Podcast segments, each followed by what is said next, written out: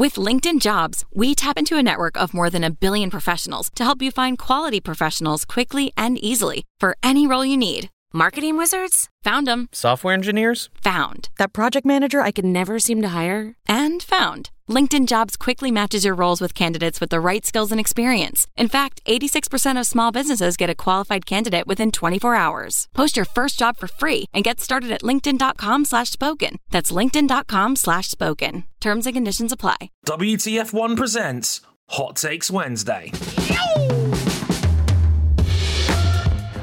Welcome back to a post Brazil edition of Hot Takes Wednesday. I'm your friendly neighborhood host, Dre Harrison. And while the storm has blown over, the hot takes certainly haven't. And uh, glad you could join us as ever. And uh, we have a familiar face back on HTW for the week for the first time in a little while. We've wrestled her away from the editing side of the keyboard. it's Charley Williams. Good to have you back, Charley. How's it going? Hello, everybody. Also, you said familiar face, but nobody can see me, so I hope people recognize my voice instead. how, how could they not recognize your dulcet southern tones? Thanks. I really appreciate that. my farmer voice. to be um, fair, yeah. the, the amount of jokes I get about my accent all the time, from anywhere from America to Australian, like you, you don't even know. It's it's it's relatable. I promise. yeah, but yeah, I'm all good. It's nice to be back and talk some hot takes. I miss giving my opinions on things, although I still do it on Twitter, but actually for people to listen to because I don't feel like people listen to me on there anyway. But this is Twitter. It's all it's all just mumbling into the void. People don't listen to anything on that platform anymore. it's but uh, we do try around here, and I, I, actually haven't mentioned this on the show um, until now, but I'm going to because you're here, and obviously you you do. If you guys don't, don't know, Charley does like ninety percent of our website editing stuff, and um, she does a brilliant job with it. But uh, there's now a little accompaniment to HTW. It's now HTW Extra Heat. Do check it out on the WTF1 website every Thursday, where the whole team will now chip in on a selection of takes you hear on the episode. So if you want some, if you want even more um, Hot Takes Wednesday. There is now a little website weekly column we now do alongside the podcast as well. Um, I'm honored to be able to share that a little bit more and, you know, growing the hot takes family of uh, of, of uh, content, I suppose you could say. So do check that out every Thursday on the website WTF1.com. Look look for the HTW extra heat columns, and all of us, me, Charley, and Hannah, will be chipping in on a few takes from every episode. Should be fun. But as you know, every podcast is somebody's first. So, in case you didn't know, here's how this show works. You, the fine WTF1 audience, send in your hot takes. You, there's a few ways you can do that now. Um, you can check us out on Monday morning on Twitter, WTF1 official. Look out for the post roughly Monday morning, sometimes the afternoon. We, we try. Um, mostly, most of the time, it's Monday morning, and you can send in your tweets uh, regarding. So, look out for the hot sauce boil and look out for the for the hot takes Wednesday logo on that. You can send in your takes that way. You can DM me on Instagram or most social media platforms. If you want to follow me on Twitter at Dre underscore WTF1, or you can follow me on Instagram, Dre Harrison WTF1 over there. You can DM me and I'll try to get some takes on the show every once in a while there as well. Or you can email the show at contact at WTF1.com. All your hot takes get sent in to me on there. So good luck and hope you can send them in. Oh, one more thing before we get going. I would like to do a sprint special next week. So if you've got a take on the sprint format and how you could possibly change things, we'll go into proper detail on next week's show. So send them in now, and you've got a much better chance of getting on the show next week. Just throwing that out there. Um, so, I have one. I have one. What, what what is it, Charley? get my hot take for the sprint special is to get rid of them. I'm shocked that someone would just say, get rid of them. I would never have seen that coming. Um, but uh, just just a spoiler. Just saying get rid of it probably won't increase your chances. Just just throwing that out there. Um, but look, it's not going away. As much as we love to admit it or not, it's it's not going anywhere. But anyway, point is, is that once you send in your wonderful takes, me and our guest, in this case the lovely Charley, we'll have a little bit of back and forth on them, and we'll score them on a scale of one to five. One being that we strongly disagree, five being that we strongly agree. So, Charley, I know you're a bit rusty, but you're back in the chair. Are you ready for another edition of Hot Takes Wednesday? I am. I'm really glad you, you explained which way the scale was because I forget every time. and it's been a while, so I'm glad. And this is why I say on the show every show is someone's first, including yours, apparently. Who knew? yeah, well, we all know I'm not the sharpest tool in the box, so it's fine. Let's go. I'm ready.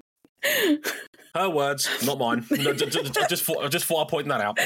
Take number one comes from the S Margie on Twitter, and uh, SM Margie says, "Oh, shocker! It's a Charles Leclerc take. I wonder why. Coming off the back of Brazil." Um, Quote, Charles won't be with Ferrari by 2025. He will either retire for his own sanity or be with Mercedes. I like to like how that's worded. That's quite funny. Charles won't be with Ferrari by 2025. He will either retire for his own sanity or be with Mercedes. Well, coming off the back of seemingly an, an electronics failure of some kind on the Ferrari that put Charles Leclerc in the wall on the formation lap of all things. I can't believe I'm saying this is the second did not start of Charles's career already. Most drivers never have one. He's got two, which is outrageous. Um, Charley, how do you feel about this one? Mm, I mean, for his sanity or everyone else's sanity? but, um, yeah. I mean, his contract is until the end of 2025, right? Right. So uh, I don't think he's the type of guy to like not see out his contract and just leave the team in even more disarray than they already are. So no matter what they've done to ruin him, I feel like they'll he'll stick by them until his contract ends at least. Charles is a really funny one throughout all the rumors he's ever had of him leaving the team, I've never really believed them because he's such a Ferrari guy. Like it's the team that he's always wanted to be with. He it holds a lot of sentimental value. He's always wanted to do, to do it for Jules. But at one at, like at what point does he start choosing his head over his heart? And I mean, I wrote an article earlier this week detailing all the things that have hindered him um, it's an astonishing season. list. Uh, when you yeah. actually see it and you actually visualize it, it's like, holy hell, how has he yeah. been this unlucky? Yeah, like when I started it, I was kind of like, all right, so there's going to probably be like at least six examples. No, there was 14. 14. yep. And, like, just this you season. know, yeah, and I, I, admittedly, some of them were his fault, but I would say only two. Instagram have other ideas, but they can mm. get in mm. the bin. They're not wrong. They're not right. Um, anyway, and then there are a lot of issues at Ferrari, and it's just it's not just strategy. It's not just pit stops. It's not just the up and down nature of the car. I, I just I don't know. It it blows my mind actually that Ferrari like a Ferrari is the only person, the only car to have not like that's not a Red Bull to have won a race this season. Like that is mental when you think about all the the problems that Charles alone has had. I mean, I wouldn't even want to calculate Carlos is on top of that. Mm. I don't mm. think it's I don't think it's as many as no. Charles. Bless him. But it would just certainly be up there. I don't know. I I don't know where Charles would go. I, I don't see him as a Mercedes man. Um, not like they're doing much better right now either at the moment, to be honest. That was, but... that was like the one prevailing rumor that came around Imola sort of time earlier this year, and I was like, oh, maybe a Hamilton Leclerc swap deal of some kind, like like like we're playing uh, football. Yeah, um, I wasn't I wasn't buying it. I wasn't. Neither. No, I just I couldn't see him there. I don't know. I I would see him more at Red Bull, but I don't want him at Red Bull while Max is there because they have a very good, respectful relationship at the moment. And I don't think, and I don't, that would certainly create tension. And I don't think Charles is a a good number two driver, which you have to be to go into Red Bull. Um, and I, I think he's worth more than that.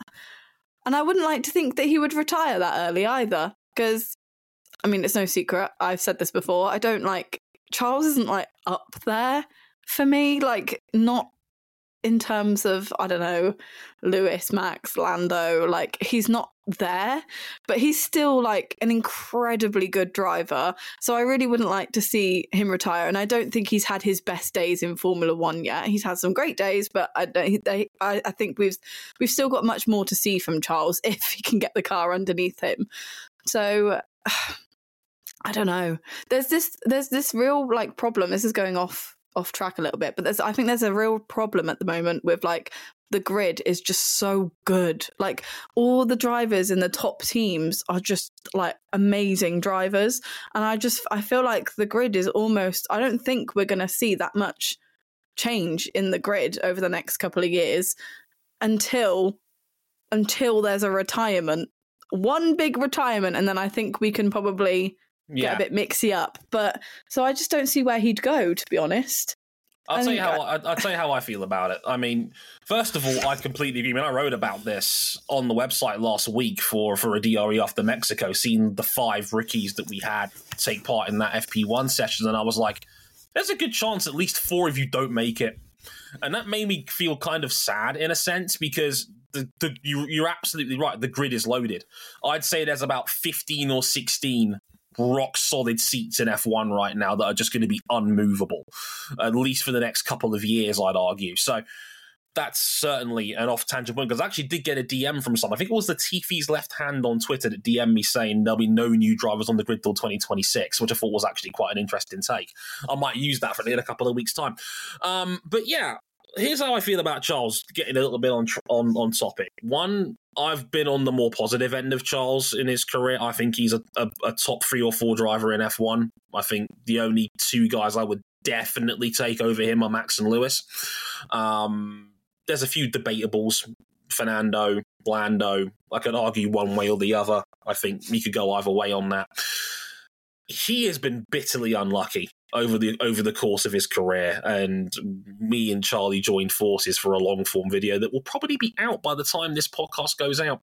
Um, by the time you listen to this, um, and we weighed it up, and we're like, I'm writing that script. I was like, no, Charles has certainly had the rough, the rough end of the stick, luck, luck wise in Formula One since he's been there. He's in a team that doesn't fully back him. They've they've put themselves in a bit of a pickle because Carlos Sainz is not. I think he's in the ballpark uh, of Leclerc as a driver. I think they're certainly very very evenly matched, which doesn't help because one two structures tend to work better in F1 than having two elite drivers in the same camp. That's generally how I feel about it. Um, but addressing it from the from the perspective of the take, I don't think Charles is a is a contract bailer. That will, I don't think he's going to kick up a stink and try to get out of that contract early. I don't think he's going to Mercedes either. I think George is one of their guys. He, he he's a, a feel good story for the Mercedes Academy in general. About time they promoted someone worth a damn. Um, and if you listen to Lewis Hamilton, and look, retirement speeches are always up and down. You never quite know for sure, but the way he's talking, he wants five more years. He wants to race into his forties. So, and and I, I, would put Hamilton in what I call golden handcuffs territory, where he's there at Mercedes for life if he wants to be, mm-hmm. because he's done so much for them. He's still one of the best drivers in the world. Like, if he wants to be at Mercedes for the rest of his career, he will be, because Toto is not going to he's not going to turn his back on Lewis Hamilton. He is Mercedes at this point. He like he, like they're a huge part of his brand and vice versa. So I don't. You're, I, completely agree with you, Charley. There is no easy way out for Charles in this scenario. There is no situation that, that says to me, "This is a better one than what he's got at Ferrari right now." Like Red Bull, I'm not going to hire an elite level driver in their other seat. I know Christian Horner said that he was looking at Lando Norris, but do you take Christian Horner's word for anything? Like he's like the man is a liar because team politicians are. That's what they do. Like if they weren't, they weren't, they wouldn't be doing their jobs properly. Um, there's no better scenario for him than what than what he's got at Ferrari right now. They're a debatable second best team in F1 right now. They're fighting for second in the constructors right now. They have the resources to compete. You know, they've not had a proper title campaign in some time, but there's McLaren are locked in. Aston Martin have got Fernando as long as he wants, and Lance Stroll is locked in. Red Bull has got Max. And do you really want to be Max's number two? I don't think you do. I think Leclerc's been good enough to win races where he's at right now, let alone going to do it in purple and play second fiddle to Max, which nothing good in F1 has ever come from being Max Verstappen's teammate. Nothing. like, and that's no disrespect to Max. It's just because he's that good. It's Yeah. just, it's just how it's just the way it is right now. So, for me, I don't. Like, you know, uh, one more point to agree with you, Charley. He's a Ferrari lifer, Charles. He like there is an, um, a deep emotional bond with Charles and that team that runs deeper than most driver team relationships. You know, the Jules Bianchi connection, of course. Um, the um, like the Fer- Ferrari really was his dream team. Um, he got in incredibly quickly. He's been backed with a five year contract. You, like, Formula One doesn't give out five year contracts very No. often. They did it for a reason because they looked at Charles as their guy. Look, I'm a massive Sebastian Vettel fan, and one was when he was in F1, was from his Red Bull days. The moment I knew they gave Charles a five year deal, I was like, yeah, Seb's finished at this team. I, I, I- knew right there and then I was like, that's their guy. Because they would never give a driver a five year contract otherwise. That just does not happen in this sport. Not even Max got five years. Like, which is crazy to me. Um, so with all that in mind, I'm gonna say one here. I don't know again, I don't normally say one very often, but I, I, I get the idea that you know Charles is going to go mad because of how much Ferrari has made mistakes and made errors and the frustration of it. I don't see him as someone that's going to kick up a stink and try to leave. And even if he was, where the hell would he go? Because there, there's no better option on the table for him right now. So I'm going to say one. How about you, Charley? Yeah, I think I'm going to go with the one as well. I agree. I don't. He's not going anywhere before his contract ends, and like say, even so, where on earth is he going? I think. um I don't know if something big happened, and I don't know, say Verstappen and and Hamilton retired at like the same time. I think then we can g- we can probably jump Charles back into a conversation on where does he go and and will he leave Ferrari? But that's very unlikely to happen. So I think at this point he's probably a a Ferrari lifer, which is a shame in a way. Well, it's not, but for Charles' sake, for our sake, for every single Ferrari fan out there, their sake, I hope that Ferrari just sort their lives out. I know, I know what you wanted to say there. I, I, I respect the fact you, this, this, this show is PG thirteen. Um, so, so, I, I could see the I could see the way your lips were moving. But um, but but yeah, like I, I completely agree. Um, look, I want Charles to do well. He's a good dude. He's one of the good drivers. He's one of the genuine, vibrant personalities that F1 has. It's a it's a more uh, if the first half of 2022 taught us anything is that it's a lot more fun when he's at the front challenging for wins because that was a very fun first half of the season when Ferrari was genuinely competitive. Shame it all went to crap in the end. See what I did there, but um, but yeah, it's it's it's it's it's not fun seeing Ferrari fight for fifth and sixth when look everybody's a Ferrari fan. We want to see them do well. It's a lot more fun when they're competitive, um, as opposed to, shall we say, when they're not. Um, but yeah, hopefully we'll turn that around. Also, people, people of the internet, please get off this high horse that Charles Leclerc is a bottler. I, I, I don't like this narrative about him. I think it's nonsense. He makes one mistake a season. It's like, oh well, he makes too many errors. Nonsense, especially with the yeah, fact, you know, I I've re- never I- bought that.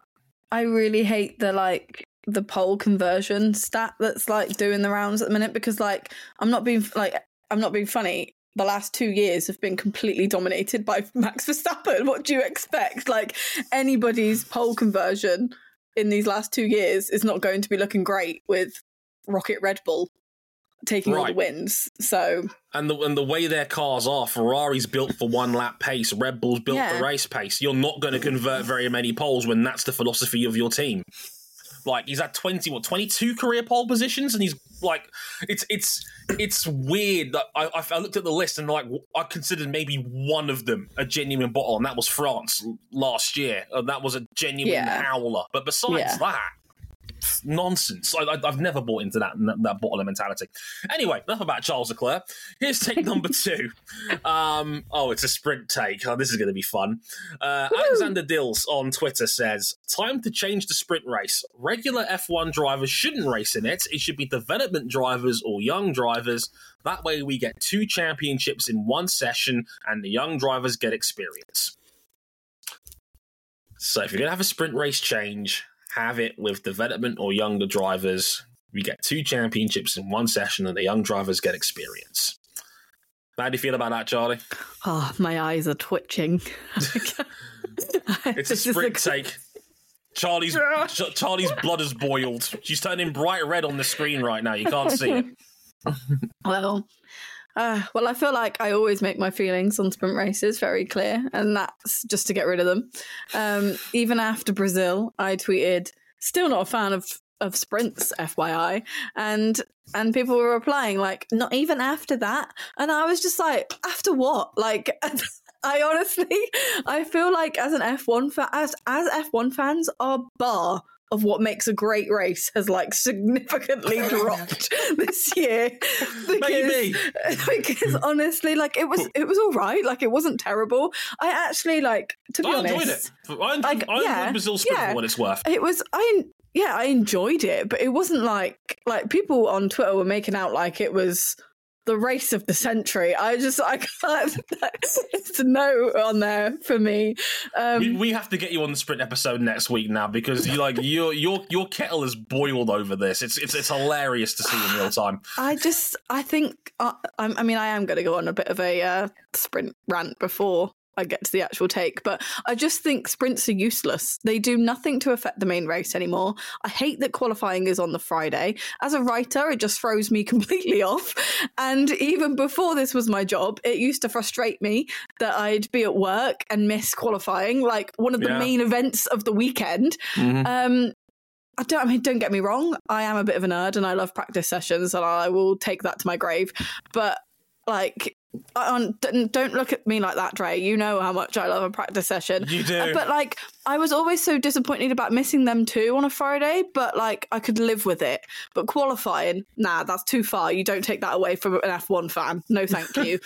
I just like every sprint weekend, it's just the same again. Qualifying, the same format, just a little bit shorter. Like, and they're just pointless. They're so pointless. I really like, I just, I can't get on board with them. I'm going to have to because F1 aren't going to get rid of them because Nope. apparently there are all these people out there that love the sprint races that they must, it must mean that they must keep them.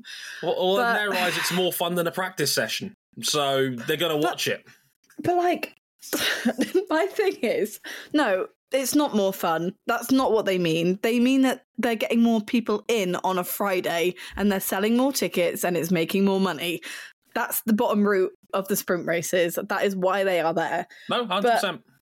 But in saying that, as much as I hate them, and I have to get to grips with the fact that they are staying here, if they are going to stay, I would be open to like a big change, like a big shake up in the format, whether that be reverse grid, which has been spoken about God knows how many times. And I don't know why they don't just trial it for everybody's sanity and for everybody to just shut up about it if it doesn't work. or a one lap shootout for qualifying so that I'm not rewatching the same qualifying that I did the night before. Right. Or I saw this suggestion about the bringing in like reserve drivers, and I was kind of like, do you know what? I could get on board with that. It, they are right. It could give drivers who have perhaps graduated from junior categories but haven't found a full time seat in F1 to race at those selected sprint events and keep their heads in the door and hopefully impress the right people. The one person I think of the most when I think of this is Felipe Drugovich because Mhm. he has been very open and honest about um, not wanting to do anything else on the side of uh, Formula One. He's kind of just He's here in. basically waiting, yeah. Um, and you know he would really benefit from being able to participate in these kind of like sprint events. I like that it would be almost like a separate championship, so it wouldn't affect like the actual championship. So that I could I could get on board with that. The only downside I think is that a lot of reserve drivers do have other commitments alongside Formula One. Yeah, Um, so scheduling and finding the right driver could become an issue. But and then you know if you go for all younger drivers, it effectively just becomes another like feeder series kind of thing. Like uh, it's, but I think there's lines you'd have to. There would there would be there would need to be a lot of fine tuning to make it work. But I could actually get on board with that. But otherwise, burn the sprints. A Charley rant for the ages. I must say. It's been a while. It's been a while. Oh, I've I've I've I've missed I've, I've missed your rants, Charley. what can I I've- say? I've ranted so much. I've lost an an AirPod. There we go. She's she's lit, her head her head is so hot it's melted the AirPods around her. Um, Yeah. Look, I, I I read this like again. There is some credence to what you're saying. I mean, look, I'm I I won't. I'll save some of my thoughts on the sprint for next week. But what I will say this: they're not going to get rid of him. You're absolutely right where that's concerned. More people are invested in Friday and Saturdays with this format. There's no getting around that. And that's why it's not going to go away. The promoters make more money if they can sell more weekend tickets. And honestly, it's the way motorsport is going right now. Like, I grew up a World Superbikes fan. They went from two races a weekend to three. Formula E is loaded with double headers on its calendar now. IndyCar's added an exhibition race for 2024. You know, it, the way motorsport is going right now, it's going in, in the direction of trying to get more bang for your buck. That's how it goes. So there is something to that. Um, more on that next week. But what I was going to say in in response to Alex's take is that isn't that just what Formula Two is? Because Formula Two has as, as, as a sprint race format, it has reverse grids for said sprint race. You know, it, what this take shows to me, and this is not personal against you, Alex, in general, people do not care about Formula 2 on a mainstream level at all because you've got that. You've got the next generation of potential talent with reverse grids and a sprint race right now in Formula 2. And you'd think people would be flocking to that idea, but. Well, do, do, do, do, do people just want the Formula One coat of paint that it comes with them? Because, like, I think that's probably why the F1 Academy, for example, it's a big deal that they're going to be on the support grid for next year and the extra gloss and the clout that comes with being a part of the Formula One package. Maybe that's the reason why this has been suggested um, as an example. I mean, I've I haven't got a big problem with it, but would teams ever trust their younger drivers to take part in a race format when they haven't got a lot of seat time in the first place? Um, because I mean, look, right now, if you're lucky as a young or reserve driver, you might get two FP1s a year um, right now because I know Drugovich is getting two, Pato O'Ward's getting one, you know, and he's a fantastic IndyCar driver and and whatnot. And there's other guys like obviously Theo Pourchaire, Ollie Bearman, etc. Um, but I do wonder: would a team ever trust a younger driver to, shall we say, you know, take an F1 car? put him with a, a, bunch of other relatively inexperienced drivers and trust them over a full race distance or even a sprint race distance, which is one third of the race. Um, that would be a big ask for a lot of teams. I, I remember when the sprint race first came about, came came around, I should say, that teams complained about the cost cap side of it because they were like, well, what if we get crash damage? And this is with the full experienced grid, let alone younger drivers, which are probably going to be a bit more prone to making mistakes. So, you know. I mean, yeah, there would, like I say, there would be a lot of fine tuning that would need to happen. Like that, it would be a big step to make it that way. And but I don't think it would be completely like Formula Two. I mean, completely different cars for, of course, for, yeah, for one, obvious. But like, um, I don't know. I just I think there isn't very many.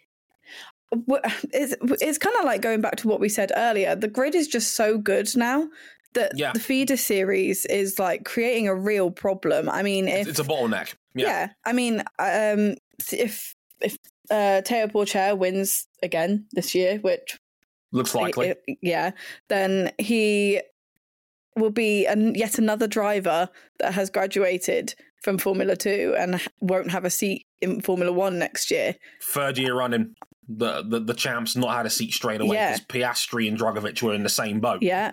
And then even just before, like, even if you go a little bit further than that, like, it was obviously Mick the year before, but Uh, Two and I done. mean, yeah. And then Nyck.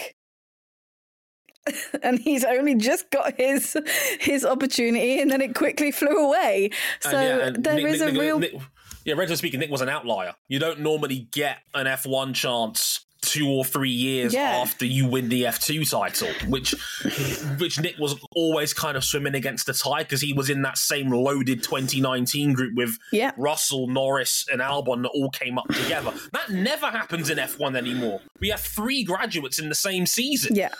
That's never going to happen again in the way the way F1's going. Exactly. So that's kind of. I feel like the feeder series is very slowly becoming more and more broken. So I feel like if you did the sprint like this, it would offer like a a bit more opportunity for those younger drivers that are basically just being like cast to the side. Like, I Mm. mean, you know, Oscar is Oscar is very lucky, really, that he is so talented that he took a year out and has still come into Formula One as a rookie he got and very lucky. absolutely blown it away. But. Mm. a year off from driving, I think people don't realize like it's.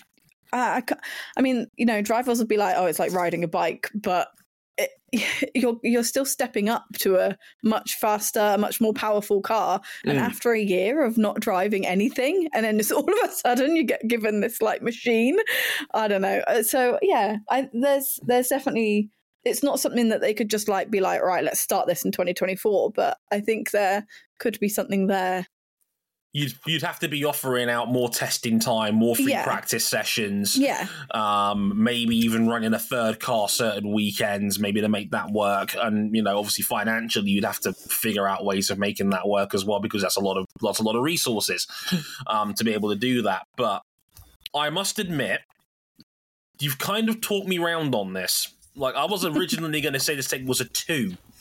I'm actually going to go up to a three on this one because I was going to disagree. The more I think about it, the more I've kind of warm to the idea where maybe with some tweaks it could work. Maybe it could help alongside Formula 2 to help promote the next generation of talent. Um, a more direct, you know, example of star talent that could work in, in in the long run, get more F1 fans invested in younger talent like that, and in F2 in general as a series, as a cross promotion sort of vibe. You've talked me around on it. I'm gonna, I'm gonna, I'm, I'm gonna say three. I was gonna say two on this originally, but I've actually, I've actually come around a bit on the idea, so I'm gonna say three. I'm I'm gonna go four, but not because like I'm really like an advocate for this idea in Mm. it like per se, because like I say it would take a lot of work. But it's uh, my four is mostly directed at the first like six words. Time to change the sprint race. You just, So- you, you- you're like RoboCop. He just saw the first sentence and was like, "Okay, I, I must kill. I must kill this idea. Just, just, just kill it stone dead." Um, Yeah.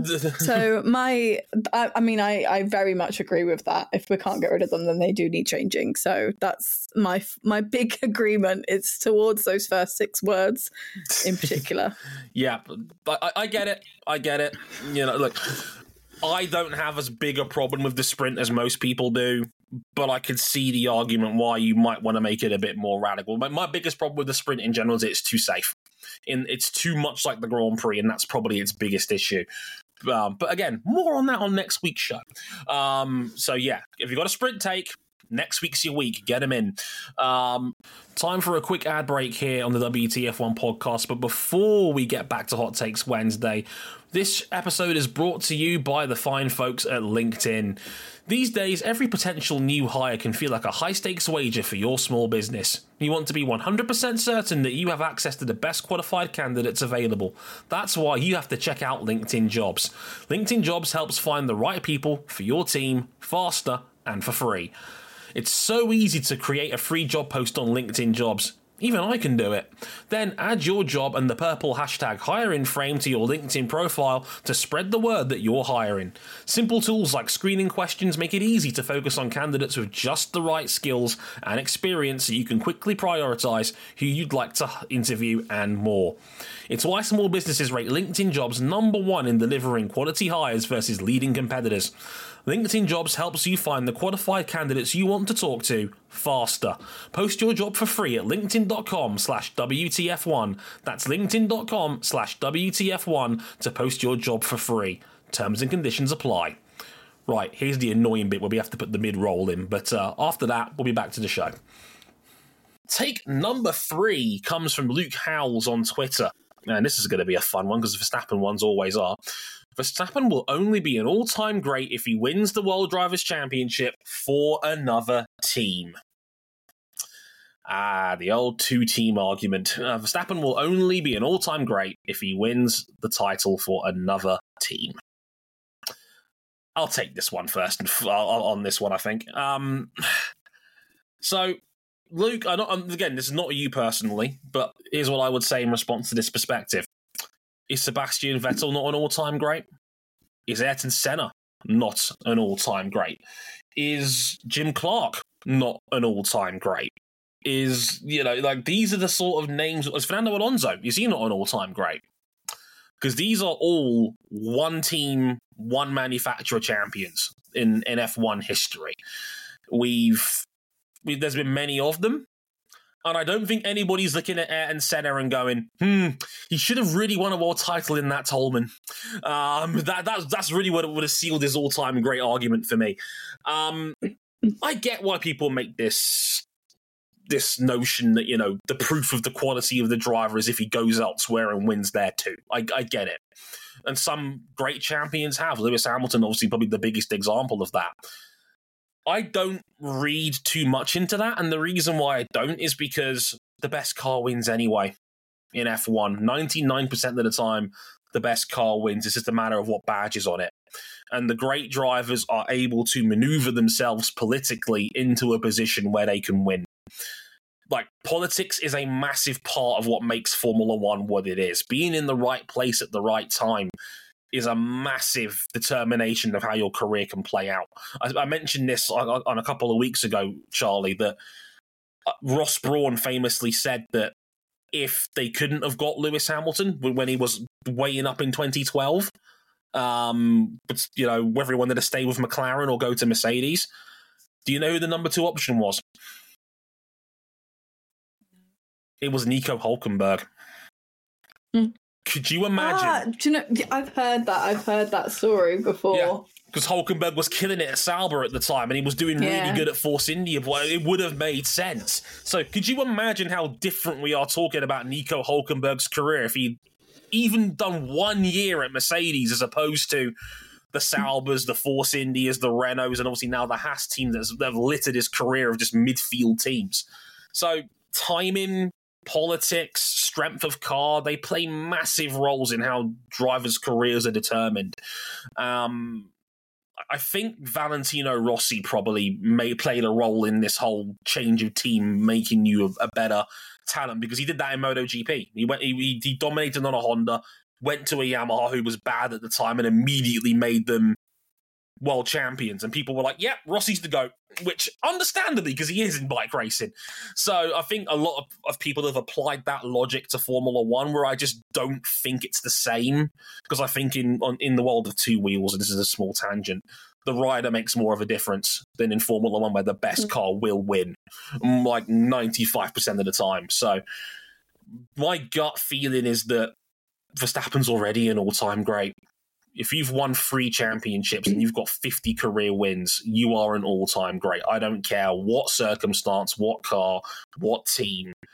Yeah, and I know, and I know there's a lot of people that want to asterisk the crap out of Verstappen's career because of the cost cap, because of the way 2021 played out. I don't need those accolades. I watch the man every week. He is one of the best drivers I've ever seen. Raw speed, lack of mistakes, consistency. He ticks every single box. He is already, for me, one of the 10 best drivers that's ever been in Formula One for me. If you're a three time world champion with 50 wins, you're in as far as I'm concerned. Um, you're in that ballpark. So that's how I look at it. How about you, Charley? Um, easiest no in the world for me. I had the exact same notes as everything that you just said. I I can't I it's just not adding up for me. If if Max goes on to win 24 and 25, he'll become a five-time world champion and we're just going to be like, ah, he only won them at Red Bull, so he doesn't matter. No, that's not that's not how it works here. You're likely talking a five-time champ with probably 70 to 80 wins, which is Yeah, just like- come on. Yeah, what, what more do you need? it's not it it's not i mean like even even if you compare like to to even to like lewis and michael even though they've won others with other teams like their ma- their majorities were with one team five with ferrari for michael Mm. like it just you know six with mercedes for lewis Six What, Lewis so, and- like- and yeah, 80 of Hamilton's wins. I think something like 83 out of his 103 wins are with Mercedes rather than McLaren. Yeah. So what are we just like? I, I just yeah. I I. it's almost like in my head. It's almost like saying as soon as both of those drivers went to other teams and won that that one championship with another team, they could have just given up because they'd be on the all time great record, like on the list. No, that's not. No, no, no, no, no, no, no. Um, yeah, that look, I, I, I've never bought into that argument. And look, it's nice. It's a nice feather in the cap to have. It's a nice proof of your brilliance if you're able to win in different setups, different team environments, um, and and and whatnot, and you're able to make that work for you. Brilliant. You know, if they're good for you if you can pull that off. But I've never looked at. At Schumacher's greatness and gone, yeah, that Benetton run really took him over the top.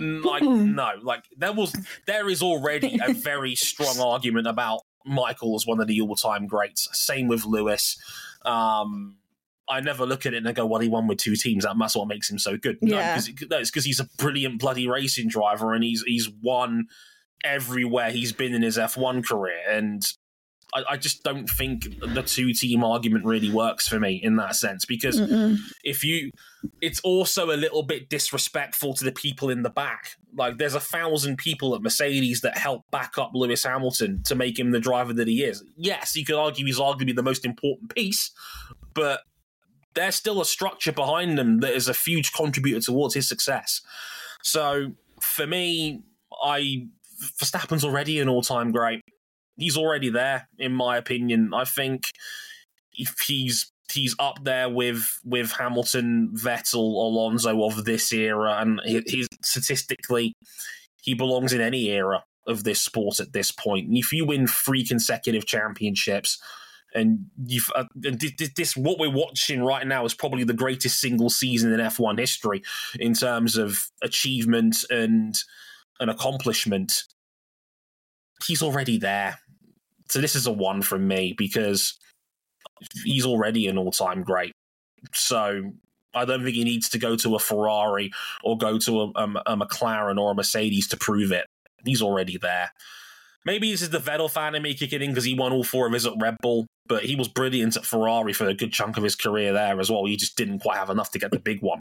Um, like as a Vettel fan, I will say this: 2017 2018, he was the only person that was giving the Mercedes something to think about every week.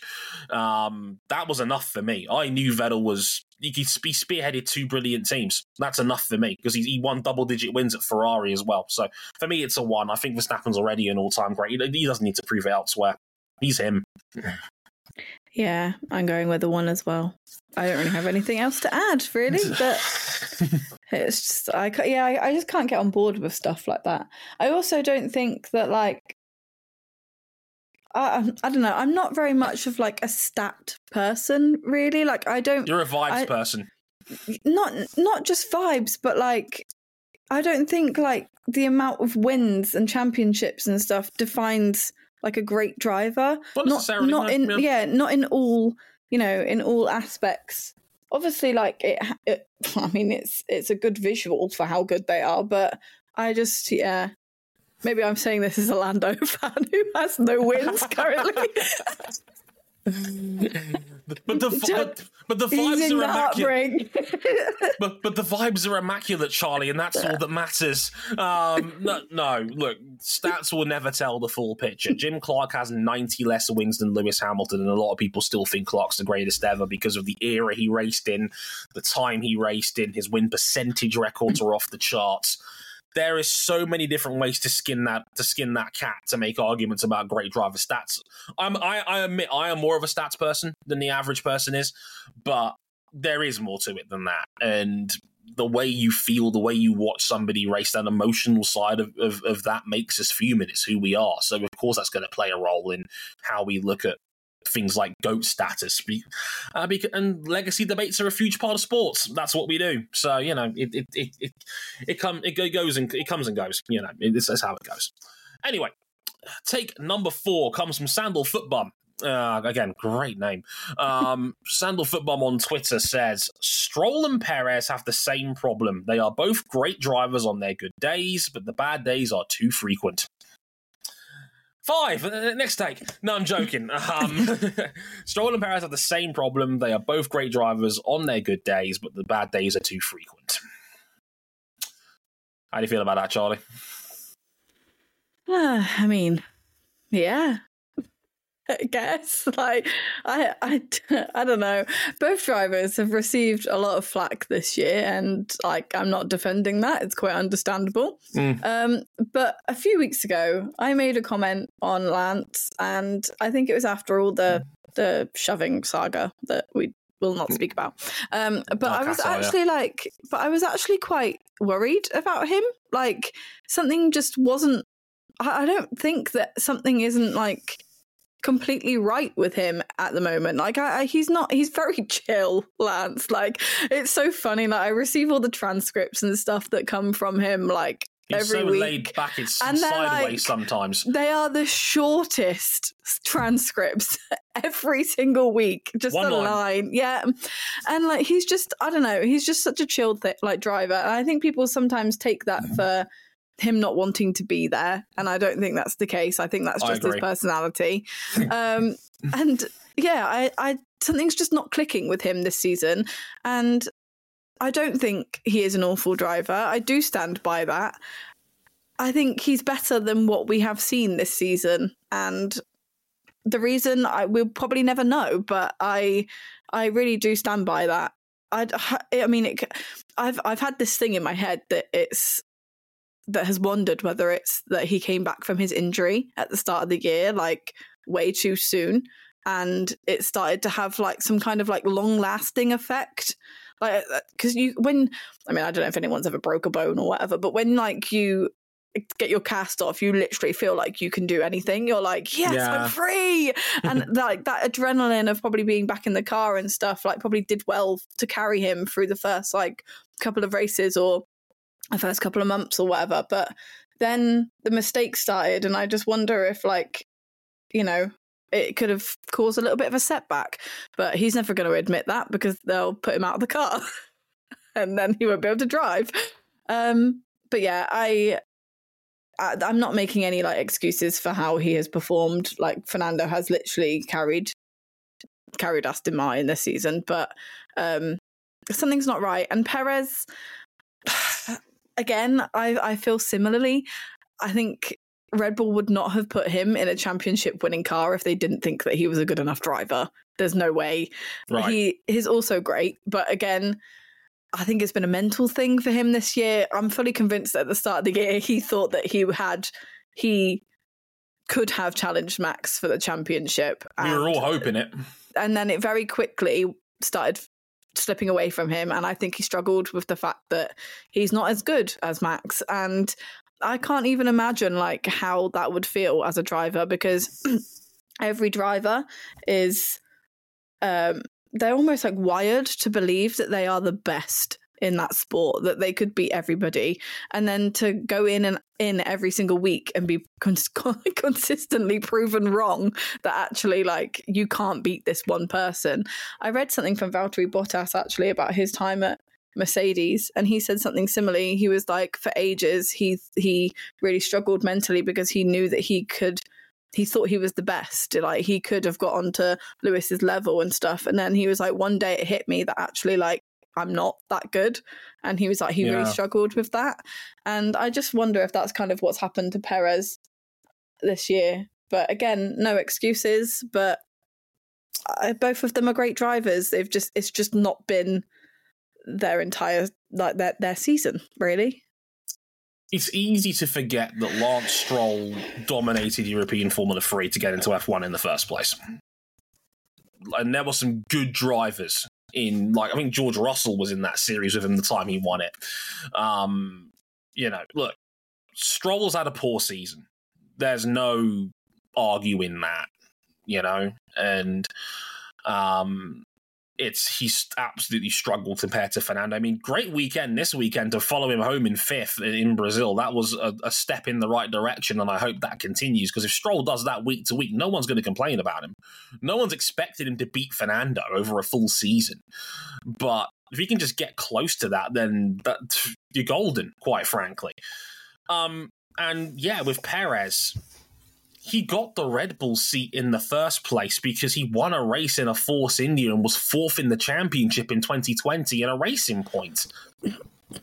Sergio Perez was the midfield driver of this era, and that and, and, and that's going to sound like I'm being condescending to a degree, but he was that guy who had a complete knack and, and brilliance of being in the right place at the right time to take advantage of chaos races, which happened you get two or three of those a year in an F1 season. And like Perez had a knack of just being in the right place at the right time and finding ways of making it work. That's that that's the legacy of his career before he before he went to Red Bull.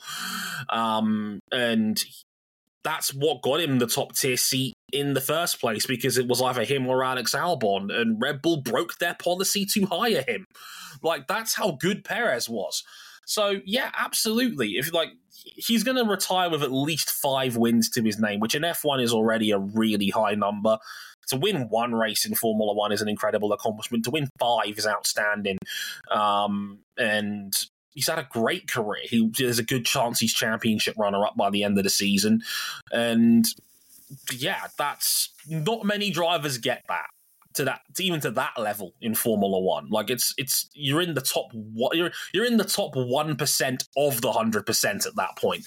So yeah, it's I generally agree with this take, is what I would say. I think even Stroll, in the middle of what is his worst season in Formula One, he's had moments in his career where he's had genuinely outstanding weekends. I mean, I, I, remember Turkey in 2020 where he was leading that race. He was he qualified on pole and was winning until his front wing collapsed. He, he had a 10 second lead in that race. I remember that race. It was, it was Stroll's incredible in the wet. He's had podiums in a Williams. Like he he can drive a car. He's had he kept Sebastian Vettel honest at Aston Martin. Like there yeah, there's a good driver there. I'm, I'm sure of it. I think that's probably why people have dunked on him so hard for this season because we've seen better from him. I know it's easy to rag on him because of his dad and his rich boy background, and sometimes he is a bit flat and deflated in interviews. It, it makes him a very easy target. But he's not to the point where I'd say get him out and get him out of the sport entirely. He's he's a good driver. He's he's had moments of genuine brilliance. It's just frustrating when he's having such a bad season by comparison because it's going to make you dunk on him harder. And it's kind of the same with Checo. Like I remember he had I think seven or eight podiums before he'd even got to Red Bull. To, to do that in cars like Racing Point and, and, and Sauber back in the day when he started his career over there, there, there's a there was a lot of talent. Which like Checo got into a McLaren in year three of his career for good reason because he was that good in a Sauber. Didn't work out for uh, the year he was there with Jenson, but they you the take is I think is completely correct. And like that, yeah, there are they, they can be very good on their day, and yeah, we are comparing them at the moment to all time greats. That's part of the problem. Fernando Alonso is one of the best drivers of all time, in my opinion and Sergio Perez is driving against Max Verstappen, a team that's been catered around him for the last half decade plus.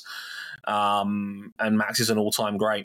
You know, that stack, being able to stack yourself up against them is always going to be an incredibly difficult task. Go on, Charley.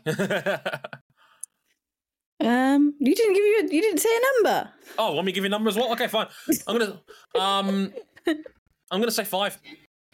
I, I completely agree. I think they are great drivers on their good days, but I think yeah, compared to the the very highest level that we talk about in Formula One, then yeah, their bad days by comparison is what leads them to get criticized so much. So yeah, I'm going to say five. I completely agree. Yeah, I. Hmm. I'm going to go four. I'm to go four. I just because I'm never 100% certain about anything in my life, so. That's the way life is sometimes, you know. you know yeah, but I I agree. I like maybe we're just like really naive. Maybe and and see the best in everybody, but um, we're optimists. Yeah, but sunshine yeah, and rainbows. I I, do, I I completely agree. I just I don't know. I especially especially Lance. I feel like he's had a lot of a lot of stick this year, and I don't think it's all quite deserved. So yeah yeah, his career is better than what this year has shown at Aston Martin, most definitely.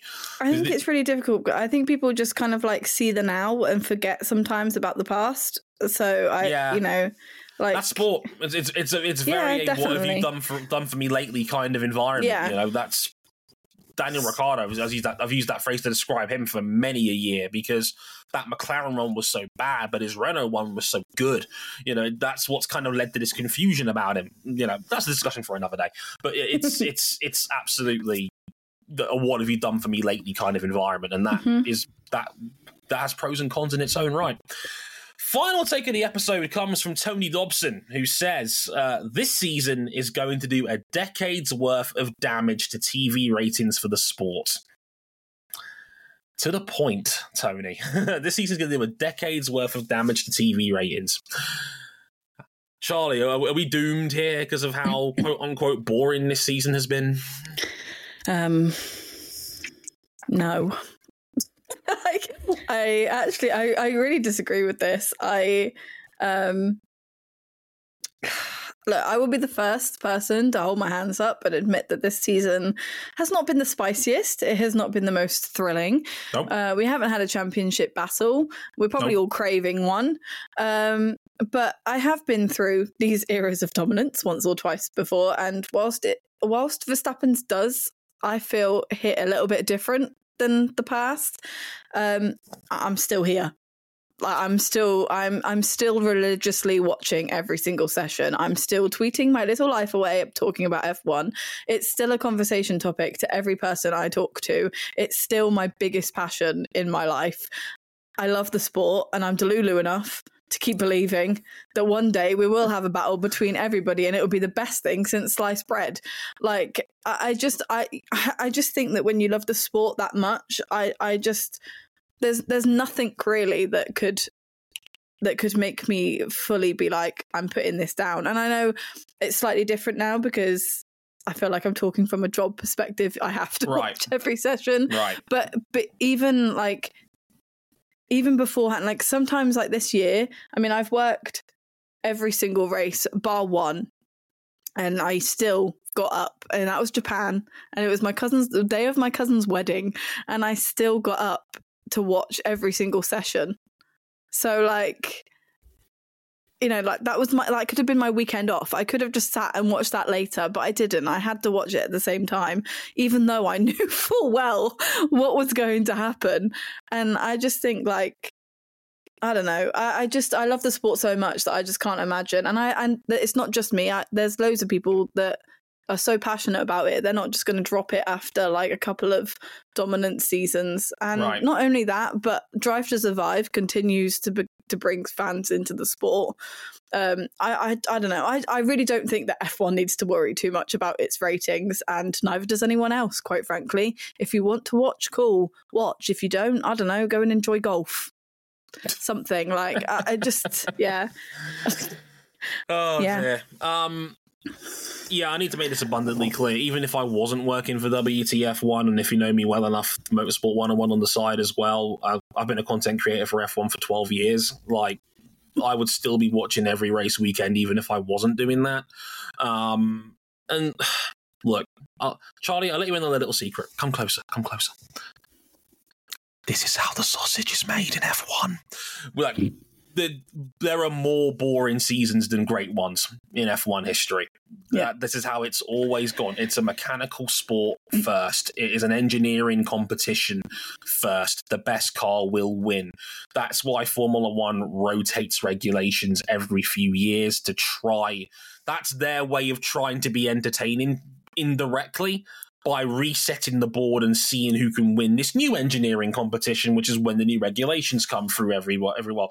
I grew up a massive Schumacher fan. Do you know how pissed off I was in 2005 when they changed the tire rules so that they had to go for the whole race instead, and, and Ferrari were immediately arse for a whole year?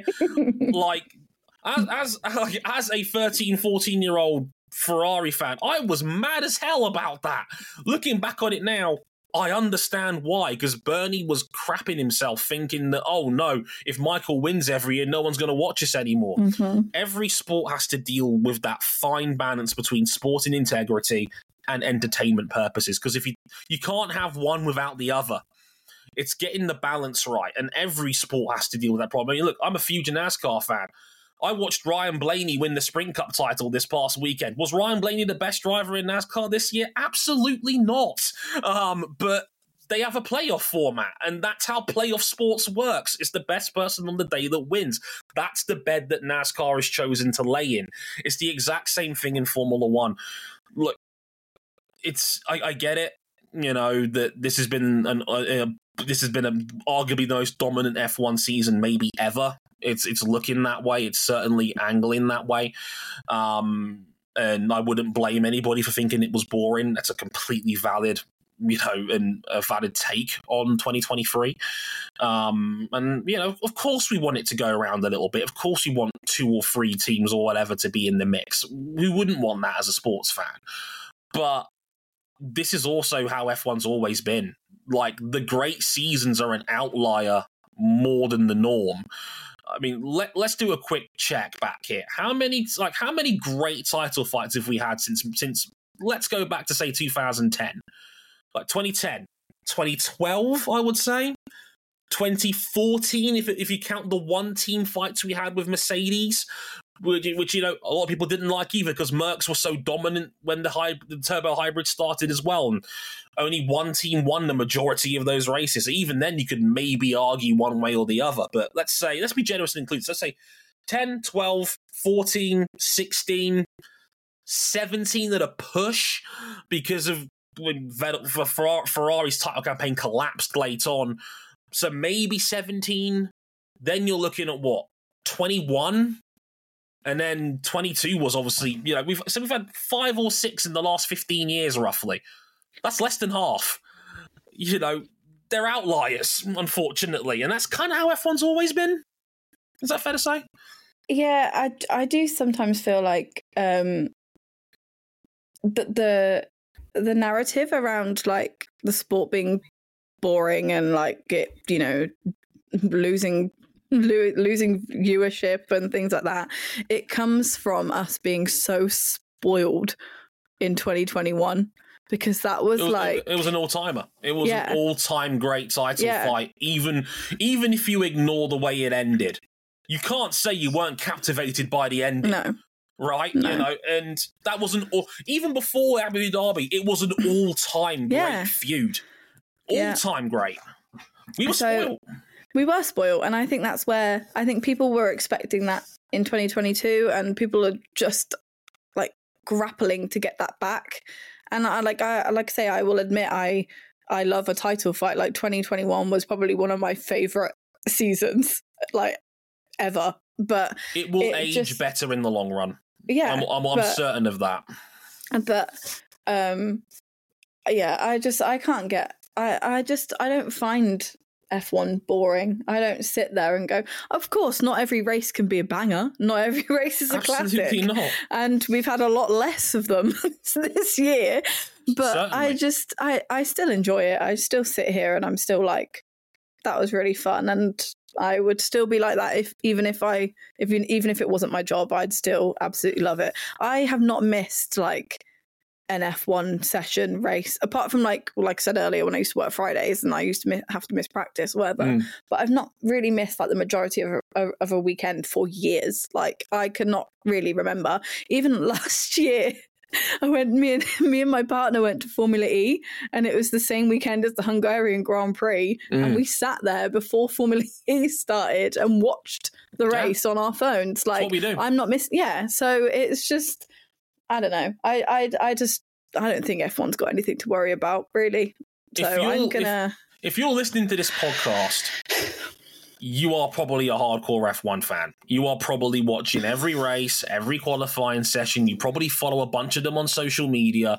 And and look, I, I could see why this takes come around because of the back of the DT, DTS era, and there has been a genuine wave of new fans that have come in that you're always going to be afraid might hop off the wagon again. And there might be in the long run, but a lot of people have just woken up and realized no, this is what F1 normally is.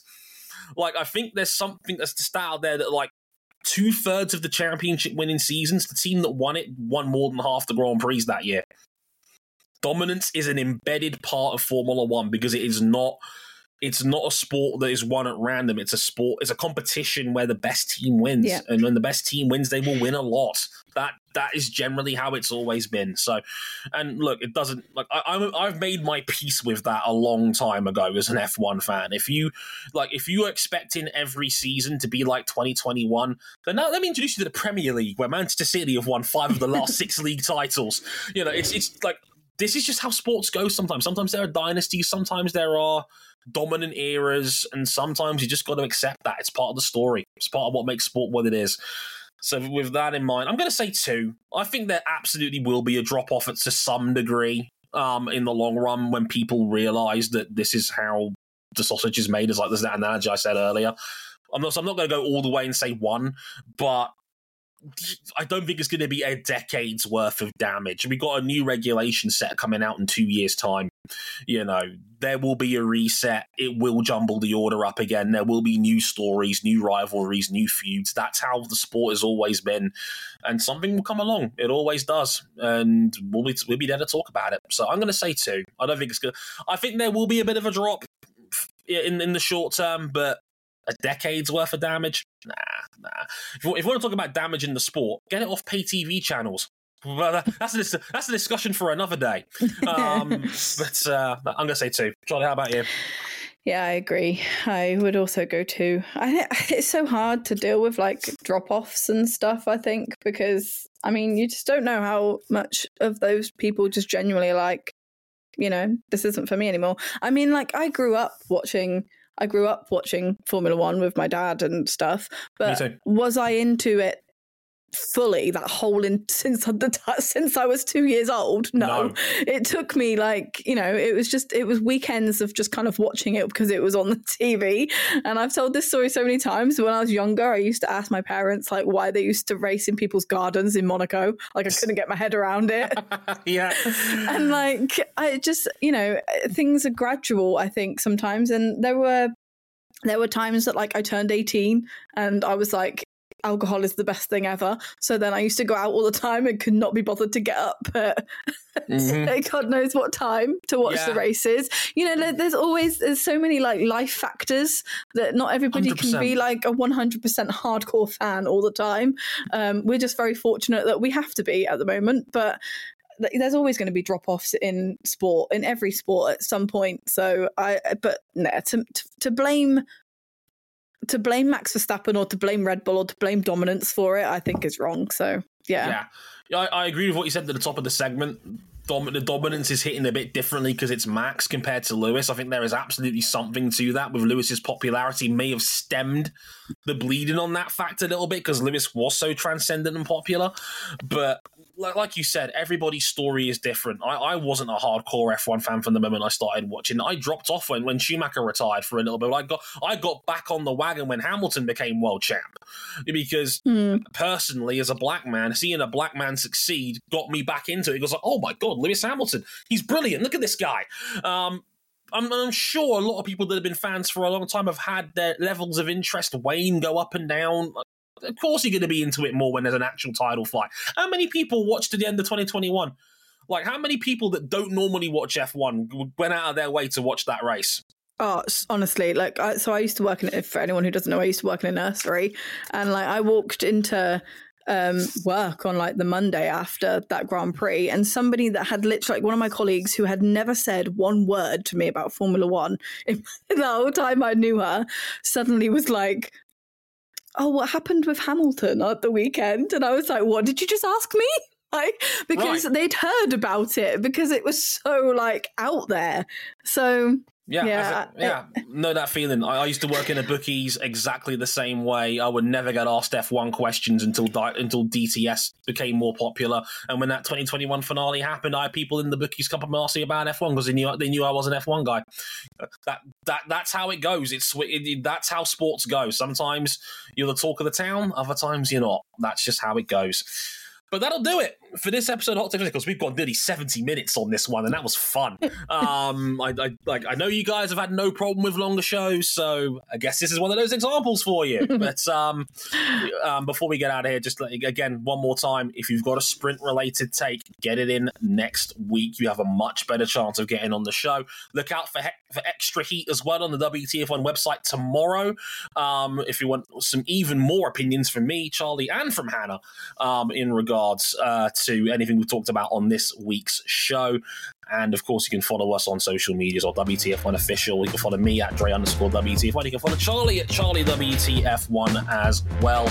We'll be back next week in the run up to Vegas for a sprint special of Hot Takes Wednesday.